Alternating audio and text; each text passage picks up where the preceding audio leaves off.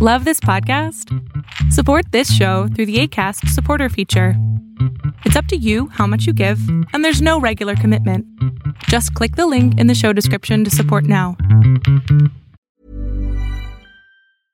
This is Paige, the co-host of Giggly Squad, and I want to tell you about a company that I've been loving, Olive and June. Olive and June gives you everything that you need for a salon quality manicure in one box. And if you break it down, it really comes out to $2 a manicure, which is absolutely insane. It's also so easy to get salon worthy nails at home with Olive and June. The difference between how your nails used to look when you did them yourself and now with the Mani System is a complete game changer. The best thing about Olive and June too is it's a quick dry. Dries in about one minute, lasts for five days, and full coverage in up to one to two coats. Visit oliveandjune.com slash perfectmani20 for 20% off your first system. That's oliveandjune.com slash perfectmani20 for 20% off your first system.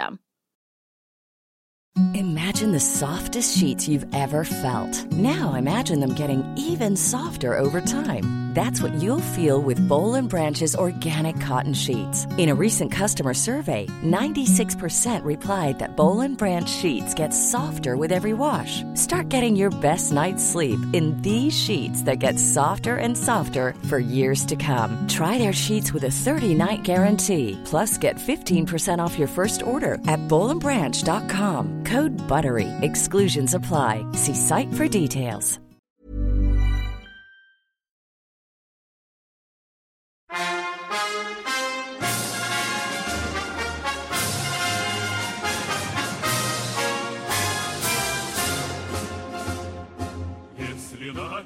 Greetings, comrades, and welcome to the Eastern Border. We're a bit later this month because, well, I've picked up a day job again, and I also played through another game, which I was given by uh, our good old friends at Atom RPG. Yeah, that'll get a Minnesota of its own because uh, we'll have a tiny little contest and stuff. But I want to get back to, you know, the things that I've been promising you for a long while. And this time, this concerns the Soviet school system. Another reason why this is, uh, well, a week later than usual is because I've been spending some time actually traveling to people once again. Although that's gonna go over soon again because starting from this Monday, we have extra COVID lockdowns again in place in Latvia due to the large amount of anti vaxxers here and people who just refuse to get vaccinated.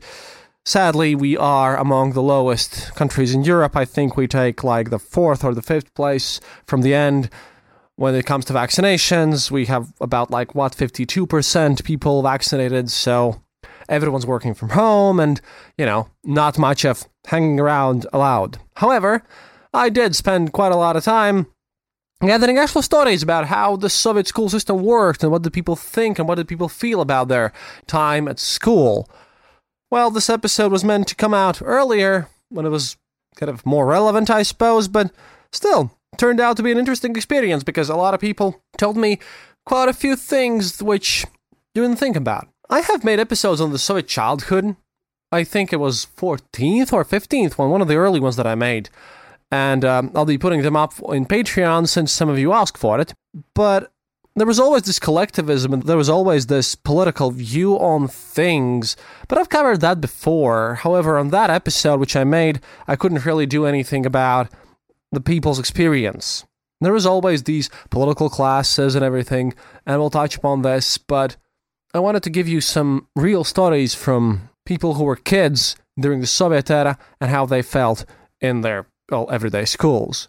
And maybe, you know, you could compare this to your experience if you're still in school. I know that some of my listeners are. We're, we're still working on those shirts and, and our webpage because turns out as we updated WordPress, we need to update the PHP protocols, and that just destroyed all the feed from our webpage as such. Thankfully, we've got Acast, and uh, well, yeah, working to get those t-shirts up there because I know that there's at least one of you who wants to get our t-shirt for his 17-year-old son. Well, hopefully we'll get that in order by the time you listen to this. Can't promise you though, but we'll try anyways.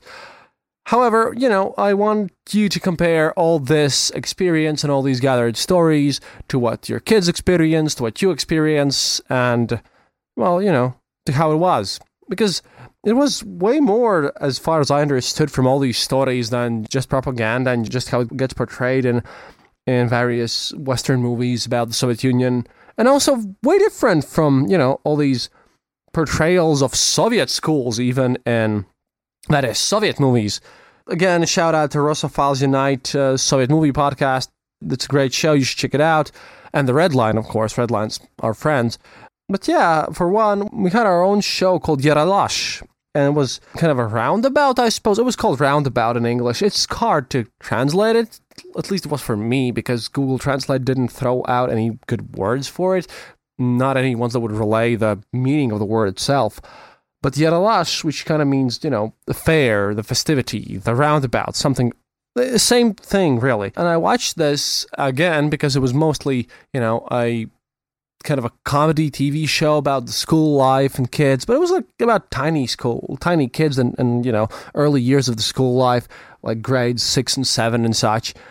While researching this, I found out that instead of like filming at one school, they would just film at various schools, which would look better, and then you find out that half of the episode is filmed in Vilnius in Lithuania, and the other one is filmed in Tbilisi, which is Georgia, and those those places are quite the times apart, really. It's a bit scary and a bit weird, but kind of you know relates the Soviet reality that didn't really matter where you were.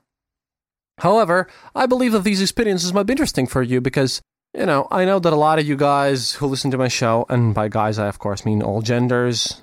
I do hate that I have to mention this here though because I frankly speaking can't understand all the political correctness that's going on these days. You know, but have gotten some bad mails about that one too.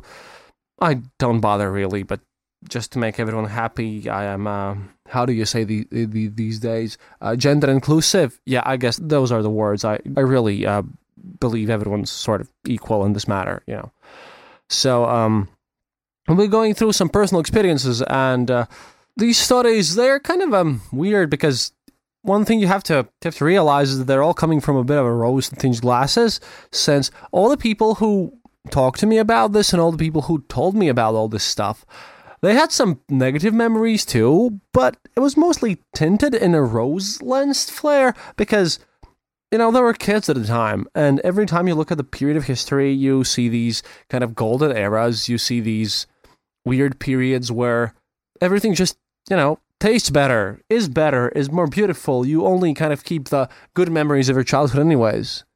Unless you've had a really terrible childhood, that is, but still. However, the experiences were somewhat similar, and I'd like to call some of them at least, you know, strange. But this is one of those shows where I'd like to put this for your consideration. Yeah, it kind of put me into perspective because everyone keeps talking about how um, the Soviet education was way better than we have these days. Also, like here in Latvia and in Russia, it's just the same all over the Soviet Union, and a lot of people keep saying that. You know, back in our days, it was better. The kids were smarter and they listened to their teachers and all that stuff. And they just keep on giving me all these negatives, all these things which I consider to be a bit shocking, even. Well, some of them less shocking, some of them more shocking, but still quite bizarre. And they keep referring to them as some sort of a positive with unequivocal voice. Unequivocal. Oh, I forgot how to English. Sorry. Unequivocal voice. It seems weird where things that at least my generation, I'm 32 at this point, you know, not a young kid, but not, you know, in my 40s or 50s. Yeah, some things that we would consider oppressive, I suppose, kind of weird, though. This is one of those makes you think shows. I wish that you'll get something out of this. I wish that you get something out of this for yourself and um, learn a bit because all this time, you know, I've been studying about how it was in this in the United States too. Trust me, a lot of you have some emails and books. So this is the Soviet perspective. Bit of an old school show, but really, I thought it would be valuable. See, first off, I want to give you some things that you probably didn't know about the Soviet schools themselves. Just from the historical perspective, it was hard to find those facts, but, you know, some of them existed. As with everything in the Soviet Union, the 1930s and 1920s, the knife period before Stalin came to power, were a time of experimentation. For one, some schools had their physical education fields or whatever built on the roofs. Yeah, you know, kids could go out there and do their gymnastics or play some games directly on the roof to save space. That would often sometimes happen to basically next to their observatory. Yes, because quite a lot of Soviet schools also built observatories there. And that was okay because quite a lot of these schools were, at that time, built to be huge. They also had cinemas inside of them themselves. But these were considered immensely huge schools for the time, as 2,500 people were supposed to study in such schools. And in a lot of them, you could actually get lost. For this subject, a teacher to kind of to Pravda, one Malinovskaya, kind of complained. And she stated that um, me and the director of the school of number one of the Frunze district of Moscow, I remember that one kid went through the school on the third floor and was just completely crying all the time. He had been lost and couldn't find the needed floor and the needed classroom. Of course, we can't really blame the kid for being irresponsible. It's just that the floors and the corridors and the classrooms are just so, so much similar to each other that you can't really tell them apart. That was the thing, because all the schools basically look the same. They had these various, you know, paradigm projects. Project 68 was one of the more popular ones. But this kind of idea of building identical schools everywhere, that was one of the things that they actually tried to fix during the Stalin's era, during the five year plan, which was still kind of crazy, but they did it because previously in the 30s, they tried to do all these experiments. For one, they also put in uh, kind of workbenches in a lot of schools in the early 30s, in the early years of the Soviet era. Well, we'll get through this because once they kind of disassembled the school from the church, they disunited them in the same way as you would disunite the state from the church. In modern countries everywhere, in the Soviet era, they decided to strictly separate the church from the state, and they decided to basically make sure that we're preparing some factory workers here, so let's do all that stuff. You know, let's make schools like factories, and let's try to introduce factory working even in the classrooms for kids as young as the sixth grade. So, for the schools built in the 30s, these super huge, massive, well, a lot of people call them muraveniki. This is how the modern skyscraper term also comes up in modern Russian. Well, these uh, anthill schools, they were just so huge that they would remind you of factories and they would like mentally prepare you for this. There were some experiments on this situation because at the NEP policy, even though the economical policy was kind of getting more progressive, yeah, later on, a lot of these schools got repurposed as various institutes or research centers or even military facilities. This just shows you how large these schools were. And the militarization, it touched every aspect of school. For one, there was always discipline. Discipline was kind of a, a part of the Soviet education that you could basically not ignore and a lot of harsh no's really didn't allow any place for personal choice or self expression, and harsh, harsh fates really happened to these students who tried to be different, so to speak. There's those people who grew up in the Soviet Union, yeah, all of them have told me that school was just something more than just a place of education. School strictly stated which every Soviet kid should wear, how every Soviet kid should look like, and how to write and with, with which hand. People who refused, students who refused, they were hated by the system. And to give an example, a bit more radical example for all of the situation, we have an article from the Soviet Latvia, originally printed in the October 17th, 1940. The article is called we must eliminate the criminal specifics in schools. And it states, and I'll, I'll quote here. Translation by me, it's found in historia.lv, so just so you know. In the Riga City Second High School, all the directors and polit inspectors and all the overseers and their advisors and the teachers of the political work came together. Together with them, the Komsomol, the Communistic Youth Union representatives at schools and the elder leaders of the pioneers arrived as well to listen to the People's Commissar of the Education, Jē Lācis, most likely Jānis Lācis, or uh, in English, John the Bear, which is fun, fun already because Jānis is basically John, but still.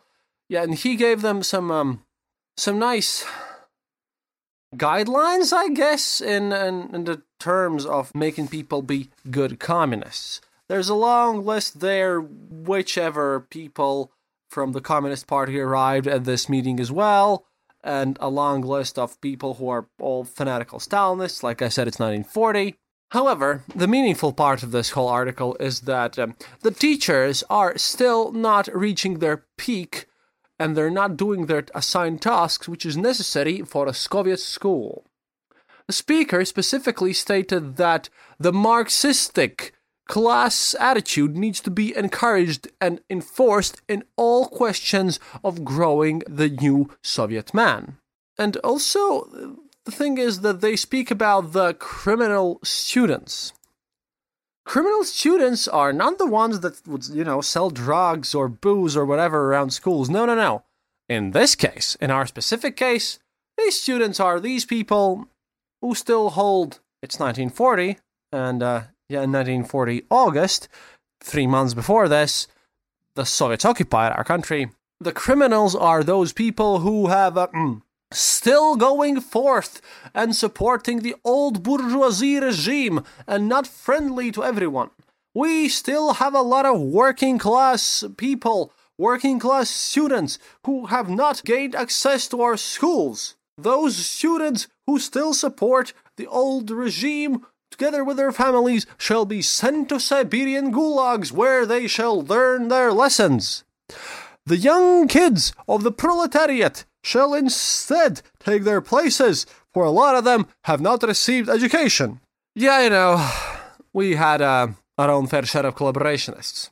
But then, what was this control and what was this political method and motive? Because, you know, you, you can't really tell the, some kid at, say, seventh grade that now he needs to be a totally hardcore communist. Oh no. You grow that into him. Slowly. Hello there. Thank you for tuning in into another episode of The Eastern Border. We are so happy to announce that this episode is brought to you by our friends at rusansov.com. If you're looking to buy new art, don't forget to use the code Eastern Border for a discount on us. Remember, head over to rusansov.com and happy shopping. If, however, you want to support our show directly, head over to patreon.com or our website, theeasternborder.lv, to find out how you can help out. For all things Eastern Border, don't forget to follow us on Facebook, Twitter, and Discord. And as always, thank you so much for supporting us. We really appreciate each and every one of you. That's all from me now. See you online.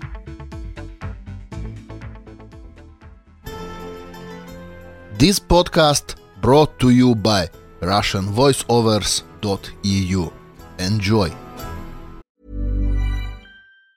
There's never been a faster or easier way to start your weight loss journey than with PlushCare. PlushCare accepts most insurance plans and gives you online access to board-certified physicians who can prescribe FDA-approved weight loss medications like Wegovy and Zepbound for those who qualify. Take charge of your health and speak with a board-certified physician about a weight loss plan that's right for you. Get started today at plushcare.com slash weight loss. That's plushcare.com slash weight loss. Plushcare.com slash weight loss. One size fits all seemed like a good idea for clothes Nice dress. Uh, it's a it's a t-shirt. until you tried it on. Same goes for your healthcare. That's why United Healthcare offers a variety of flexible, budget friendly coverage for medical, vision, dental, and more. So, whether you're between jobs, coming off a parent's plan, or even missed open enrollment, you can find the plan that fits you best. Find out more about United Healthcare coverage at uh1.com. That's uh1.com.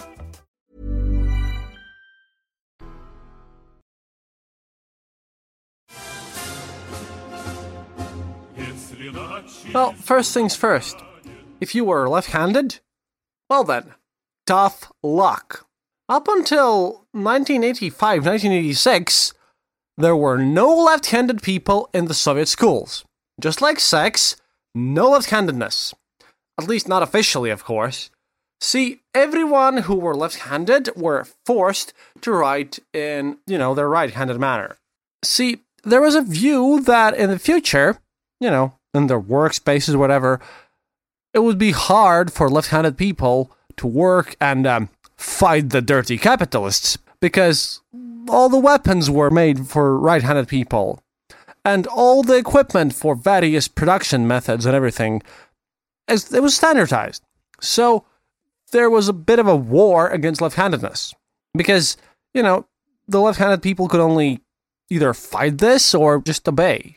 And uh, i had this nice little quote here my dad was left-handed he was requalified they were beating him with a ruler when I started writing with the left hand and the teacher stated that I will be requalified, I told them to shut off. I'm still requalified. This is a comment that I got from my question on social media. And this is kind of weird because, seriously, left handed people were considered an abomination and they were requalified again by, you know, beatings. Beatings shall continue until morale improves, as usual. Another thing was ballpens.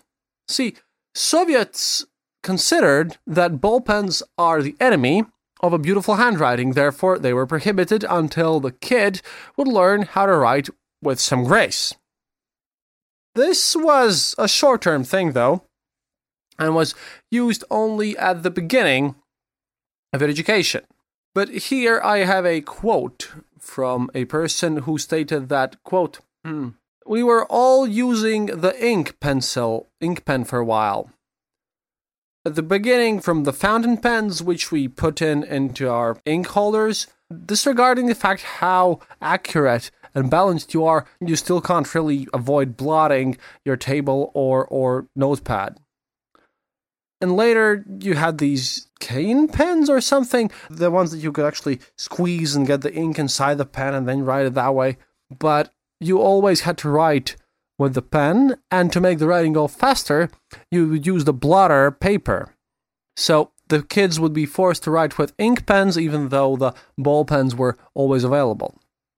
And at the same time, all the writing utensils they were also very basic, made from worst quality paper of all times. But one thing that strikes my mind is the fact that still forcing left-handed kids to write right-handed just for the sake of it is quite weird. However, if you think about it, well, maybe we should also do something about the ballpen category, since, as far as people told me, that was one of the reasons why they still have a good, you know, handwriting there. Another person tells me, named Sergey, quote, I'm 48 years old. In the first grade, we were forced to write with an ink pen. That was a wooden stick with a holder where the pen was put in we had our ink holders and the blotting paper. We had to write our tests and everything that we needed to write in our language classes to get a certain amount of fours and fives so that the teacher could individually allow you to move to a ball pen. Yeah, fours and fives are like high grades because the Soviets used the five grade system from one to five, one being the lowest. And everyone before 1985 all everyone who went to the grade 1 to grade 5 had to get a permission from their teacher to use a ball pen because otherwise you could only use ink to improve your handwriting. Which also kind of matters a lot to me since um since my grandfather died and I've I've read his papers through and through and they um, you know been used in this show quite a lot. And I read through his own master's degree you know master's work master's thesis and that's all handwritten.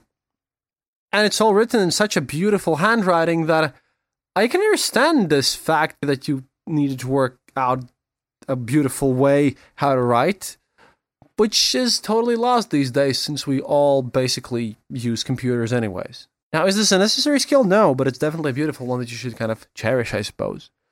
Enforced, however, uh, I don't think so.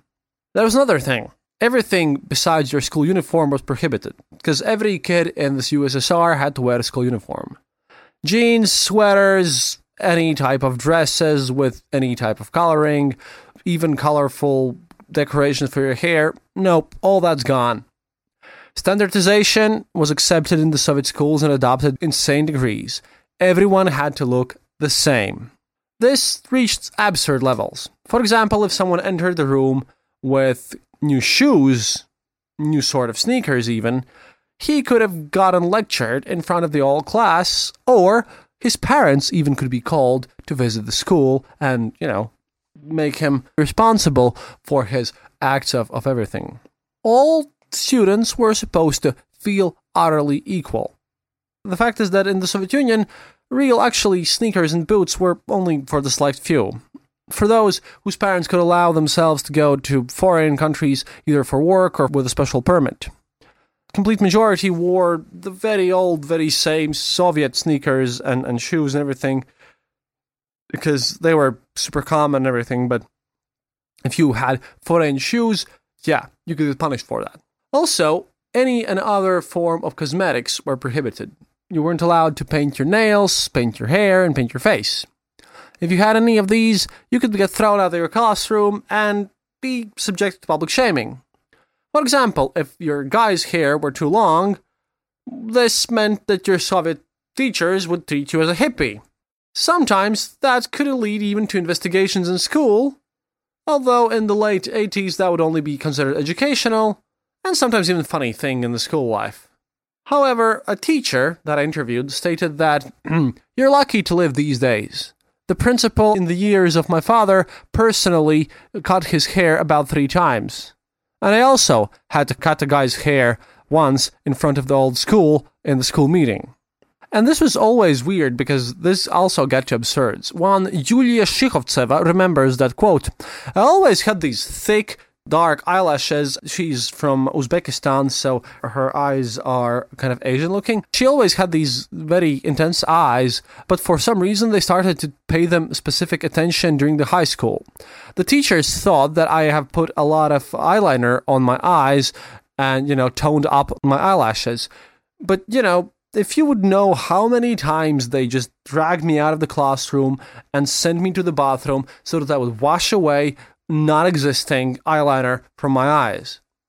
Yeah, even if your eyes looked like they had eyeliner on them or something like that, you probably would have, would have gotten thrown out. And this is crazy because everyone could get, well, thrown out for everything.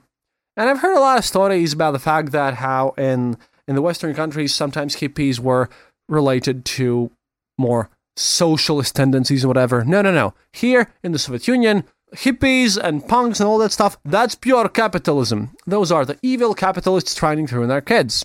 So that happened, and that's a nice little story about whether or not some sort of free spiritedness would be allowed. And finally, of course, the surefire way how to piss off your teacher was get an earring or a piercing, which was even worse. And uh, yeah, from very humble, almost unseeable earrings for girls, yeah, you know, those would just get thrown out in the trash, or even worse, in the sink or whatever, or just flushed down the toilet. But anything else could even cause violent reactions. Quote, in 1989, when the underground music scene in the country was popular and widespread, there were students who well, thought themselves as metalists or punks or metalheads or whatever, or rockers. And I had a punk in my class. He looked very common at school. The only thing that really gave him away was long hair, and not even that long, really. But one day he showed up with an earring, and that earring was a cross. And that was a history lesson where um, an old school communist historian had arrived. And then she saw the cross and started mumbling, and then she almost lost consciousness out of the sheer shock of how a Soviet man can have an earring, a guy no less. Well, yeah, I guess, you know, uh, this is something that the modern left have to understand that no, the communists don't care about your identity politics. In fact, communists were as much against identity politics as humanly possible. You were all equal. So why modern left today is obsessed with all sorts of weird stuff like your individuality and all that stuff. No, no, it's all it's all economical. It's all Marx is just purely economical. If if you read Marx, he doesn't care about, you know, all the other stuff. Only thing he cares about is the economical things. So and the real communists, obviously, as you can see here, because they are all old school revolutionaries, they hated all this individual expression because that goes against collectivism, which is why I'm so confused sometimes when I read political news about all this identity politics stuff. It just annoys me to no end because I fully don't believe that those people even even know what communism is. But that's her end. However, this old lady had seen this cross and and then she started yelling, demanding violently to take out the earring. However, the guy peacefully said, Well, just no. The teacher then walked up to him, tore the earring out of his ear, and sent him out of the classroom. This is what you get for, uh, you know, not being socialistically uh, conformist enough. Yeah, once again, you can clearly see that if you're worrying that your socialist education, wherever Western country you live in, is getting too socialist, yeah, it'll be socialist when everyone's becoming the same, when they're starting to rip off earrings and whatever from kids' ears or what whatnot. Anything else? No, man. It's just to, to me, it just seems that there's a lot of people around these days who are just pretending to be socialist and they've no idea about what you know real socialism means. Of course, they'll yell at me for me not being a real socialist, but hey, one, I'm not a socialist, and two, still, for one, if there was any real socialism, then in my mind, that was Leninism. And this, this, comrades, is how Leninist schools worked. But yeah, I hope you enjoyed these school studies and a bit of philosophy. Really hadn't had enough time because I've moved to Riga and I'm doing a lot of things and interviews are down now. But here you go. Those were some of the stories from the Soviet era about how people actually studied at schools and how it went for them. So, if you want to leave a comment, please go to theeasternborder.lv. We're going to fix it up soon. Visit us on social media. Please become our patron. All the good stuff. Uh, visit theeasternborder.lv just to click on the donate button. Hey, we appreciate your donations. This is basically my second job now because, like I said, I was quite forced to take up uh, an actual day job since, well, times are tough and life's not good for anyone. However, I wish you all the best and uh, see you next week. До свидания, товарищи. And happiness is mandatory. Oh, and one more thing, one more thing. We're going to have a minisode too. Check that out. We have a contest. You can get a free video game. We have a few copies of that going on. And those are my friends of the Atom RPG. Those of you who've received Atom RPG or, or who bought it, please do. That's so it's Fallout, basically. But yeah, see you next week. Or hear you next week, more like.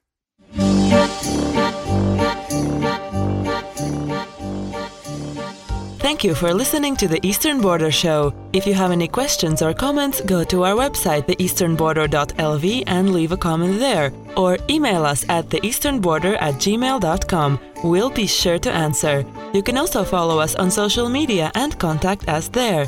If you enjoyed this episode, then leave us a review on Apple Podcasts and tell your friends about us. It really helps us grow the show. And remember, When you need mealtime inspiration, it's worth shopping Kroger, where you'll find over 30,000 mouthwatering choices that excite your inner foodie. And no matter what tasty choice you make, you'll enjoy our everyday low prices, plus extra ways to save, like digital coupons worth over $600 each week. You can also save up to $1 off per gallon at the pump with fuel points. More savings and more inspiring flavors make shopping Kroger worth it every time. Kroger, fresh for everyone. Fuel restrictions apply. Happiness is mandatory.